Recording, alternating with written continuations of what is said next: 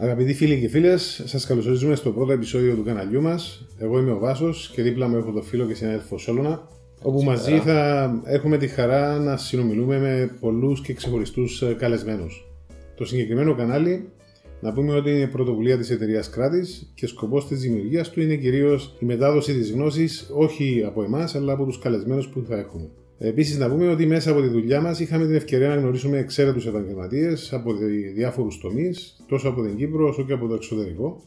Και γι' αυτό θεωρούμε ότι είναι μια πολύ ωραία ευκαιρία για να μπορέσουν να μοιραστούν τις εμπειρίες αλλά και να μας δώσουν ίσως ε, πρόσθετες γνώσεις, οι οποίες θα μας βοηθήσουν τόσο εμάς όσο και εσάς να γίνουμε όλοι καλύτεροι επαγγελματίες. Μερικά θέματα που ε, καταγράψαμε και έχουμε σκοπό να αναλύσουμε στα επόμενα επεισόδια αφορούν τον ανθρώπινο παράγοντα, το ανθρώπινο λάθος, την επικοινωνία, την συναισθηματική νοημοσύνη, θέματα ανθρώπινου δυναμικού, ηγεσία και ό,τι άλλο πέφτει κάτω από την ομπρέλα της εργασιακής ψυχολογίας και συμπεριφοράς. Όλα τα επεισόδια θα έχουν τη μορφή χαλαρής συζήτησης που με κάποιες δικές μας ερωτήσεις θα μάθουμε περισσότερα για το κάθε θέμα. Να πούμε έτσι ότι για όσους δεν γνωρίζουν, οι κράτη δραστηριοποιείται στον τομέα του ανθρώπινου παράγοντα και της ασφάλειας τα τελευταία 15 χρόνια. Παρόλο που η πλειοψηφία των εργασιών μας βρίσκεται στον τομέα των αερομεταφορών, έχουμε κάνει αρκετή δουλειά και σε άλλους τομείς όπως τον ιατρικό τομέα, το χρηματοοικονομικό, της εστίασης. Βέβαια, είμαστε πάντα επικεντρωμένοι στο κομμάτι της εργασιακής ψυχολογίας. Έχουμε ταξιδέψει σε περισσότερες από 35 χώρες παγκοσμίως και έχουμε συμμετάσχει σε αρκετά ε, συνέδρια αλλά και με ερευνητικά προγράμματα τα οποία να συζητήσουμε είτε σήμερα είτε σε άλλα επεισόδια. Λοιπόν, ε, για το πρώτο μας επεισόδιο θεωρήσαμε ε, ότι θα πρέπει να ξεκινήσουμε με το Διευθύνο Σύμβουλο της Κράτης, τον Βαγγέλη Δημοσένους. Ε, και επειδή η εταιρεία μας ειδικεύεται στα θέματα ανθρώπινου παράγοντα και ανθρώπινου λάθους, θεωρήσαμε ότι θα ήταν καλά να ξεκινήσουμε ακριβώς με αυτό το θέμα. Να μάθουμε περισσότερο για το τι είναι και πόσο ε, έντονα βρίσκεται μέσα στην καθημερινότητα, στη δουλειά μας και γενικά στη ζωή μας. Βαγγέλη, θέλεις να μας πεις για το πώς πώς ξεκίνησες και πώς βρέθηκες να ασχολείσαι με τον τομέα του ανθρώπινου παράγοντα; Ο ανθρώπινος παράγοντας ήταν κάτι το οποίο μου κέντρισε το ενδιαφέρον γύρω στα 20 χρόνια πριν και συγκεκριμένα όταν εργαζόμουν στις Κυπριακές αερογραμμές και ήθελα να μάθω περισσότερα για αυτό το θέμα του ανθρώπινου παράγοντα. Είχα κάνει μια εκπαίδευση στην, στον Καναδά, κάτω από την πολιτική, πολιτική αεροπορία του Καναδά. Και από εκεί ξεκίνησε μια σειρά με άλλων ε, πρωτοβουλειών, όπως ένα ε, ερευνητικό πρόγραμμα, ύστερα η συμμετοχή μου σε μια επιτροπή της Ευρώπης για τα ανθρώπινα παράγοντα, στην οποία είμαι μέρος εδώ και 22 χρόνια. Ε, αυτά εν ολίγης. Τι επιτροπή είναι τούτη; Η επιτροπή είναι κάτω από την ΙΑΖΑ. Ήταν πρώτα κάτω από το JA, τώρα είναι κάτω από την ΙΑΖΑ. Η ΙΑΖΑ είναι ο Ευρωπαϊκός Οργανισμός για την Αεροπορική Ασφάλεια. Είναι νομοθετικός οργανισμός και διασφαλίζει ότι όλα τα κράτη-μέλη θα ακολουθούν τα ίδια επίπεδα ασφάλειας πτήσεων και μεταξύ των άλλων έχει επιτροπές. Και μια από αυτές τις επιτροπές είναι για το ανθρώπινο παράγοντα. Να εγκαλά έτσι πριν αρχίσουμε τη συζήτηση μας να, να καθορίσουμε το τι είναι ο ανθρώπινος παράγοντας. Οπότε ίσως υπάρχουν διάφοροι ορισμοί, αλλά εσύ και με την εμπειρία σου και με τις γνώσεις τις οποίες έχεις πάνω στον τομέα του, τι θεωρείς ότι είναι ο ανθρώπινος παράγοντας; Μια πολύ απλή, ένα πολύ απλός ορισμός είναι οτιδήποτε επηρεάζει την ανθρώπινη απόδοση.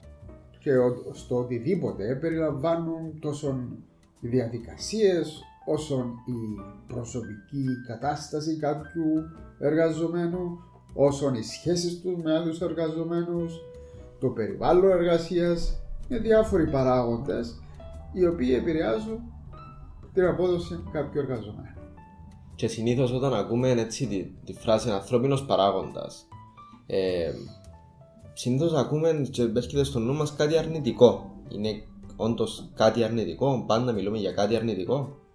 Αντίθετα, ο, ο ανθρώπινος παράγοντας τις περισσότερες φορές μας επηρεάζει θετικά. Γι' αυτό και τις περισσότερες φορές εργαζόμαστε και είμαστε καλοί στη δουλειά μας, έκανουμε λάθη κτλ. Φυσικά υπάρχουν και πολλές περιπτώσεις τι οποίες κάνουμε λάθη. Όταν ένας παράγοντας, είτε αυτός είναι επικοινωνία, σε μερικές περιπτώσεις, αν είναι καλή επικοινωνία, επηρεάζει μας θετικά. Αν δεν είναι καλή επικοινωνία, φυσικά επηρεάζει μας αρνητικά. Ωραία. Ο ανθρώπινος παράγοντας σίγουρα υπάρχει και επηρεάζει τον άνθρωπο από τον καιρό που υπάρχει άνθρωπος. Αλλά ξεκινήσαμε να ασχολούμαστε με τον ανθρώπινο παράγοντα, υποθέτουμε ε, σε κάποια φάση σε ακαδημαϊκό επίπεδο. Μπορούμε έτσι να, να, να τρέξουμε λίγο στην ιστορία και να δούμε πώς, από πού ξεκίνησε η ενασχόλησή μας με τον ανθρώπινο παράγοντα, χωρίς να γινόμαστε πολλά θεωρητικοί, έτσι απλά μια μικρή αναδρομή στην ιστορία. Ο ανθρώπινος παράγοντας, η εξέταση του ανθρώπινου παράγοντα ξεκίνησε που παλιά, από το δεύτερο παγκόσμιο πόλεμο, όταν ε, χάνονταν πολλά αεροπλάνα. Διότι υπήρχαν διάφορα προβλήματα, είτε με τον ίδιο των πιλότων που μπορεί να ήταν κουρασμένος, μπορεί να μην ήταν καλά εκπαιδευμένος κτλ. ή με την κατασκευή του αεροπλάνου.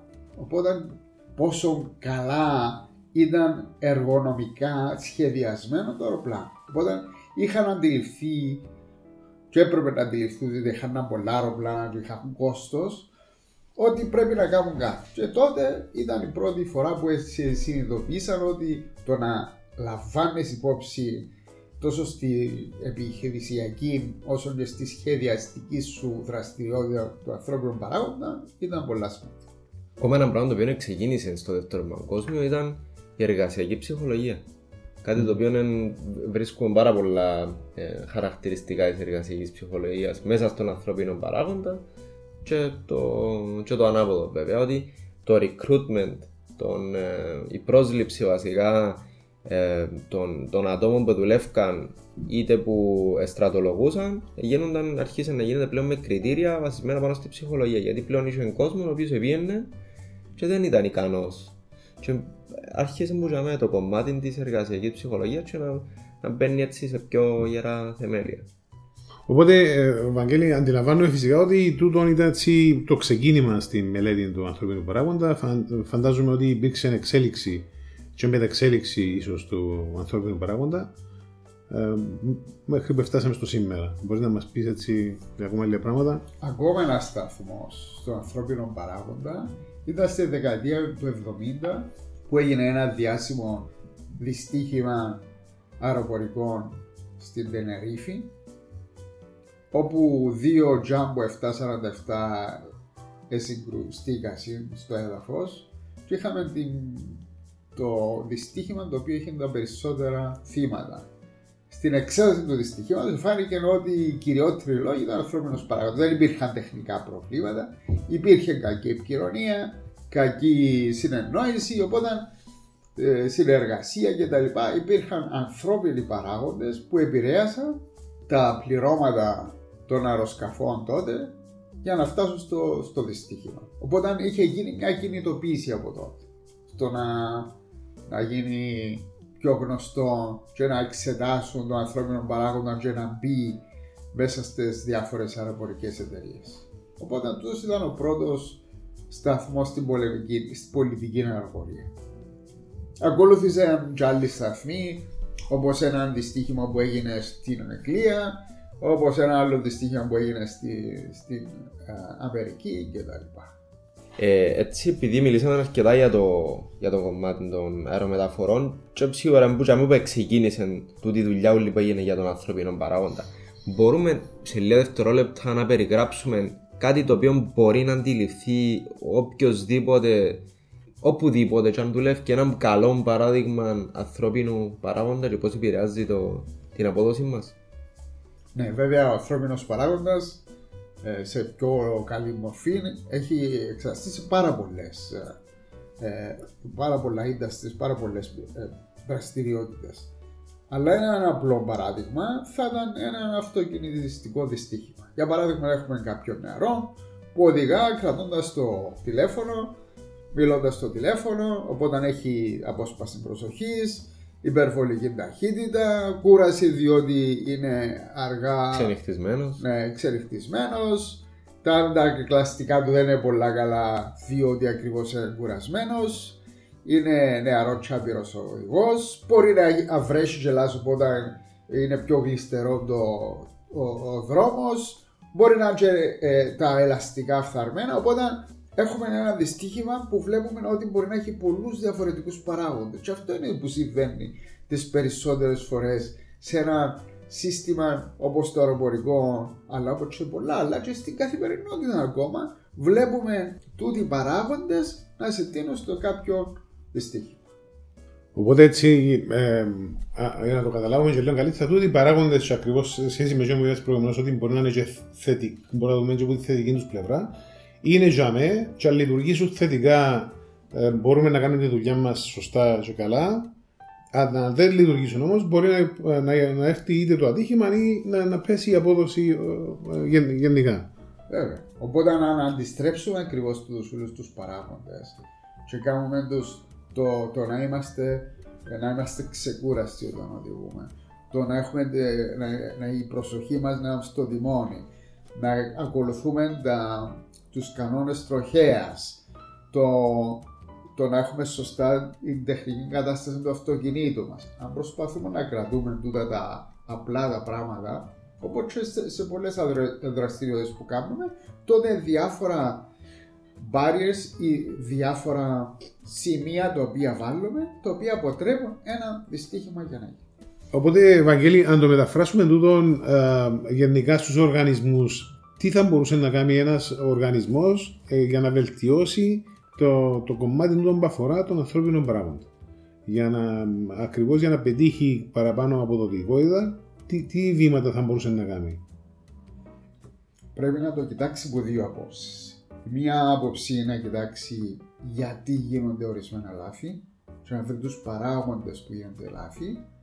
Και άλλη άποψη ακριβώς αντίθετη, να δει ποιοι εντούτοι οι παράγοντες που εάν τους ενισχύσω θα με ενισχύσουν και εμένα να, να αποτρέψω είτε δυστυχήματα είτε, είτε λάθη είτε κακή απόδοση του οργανισμού.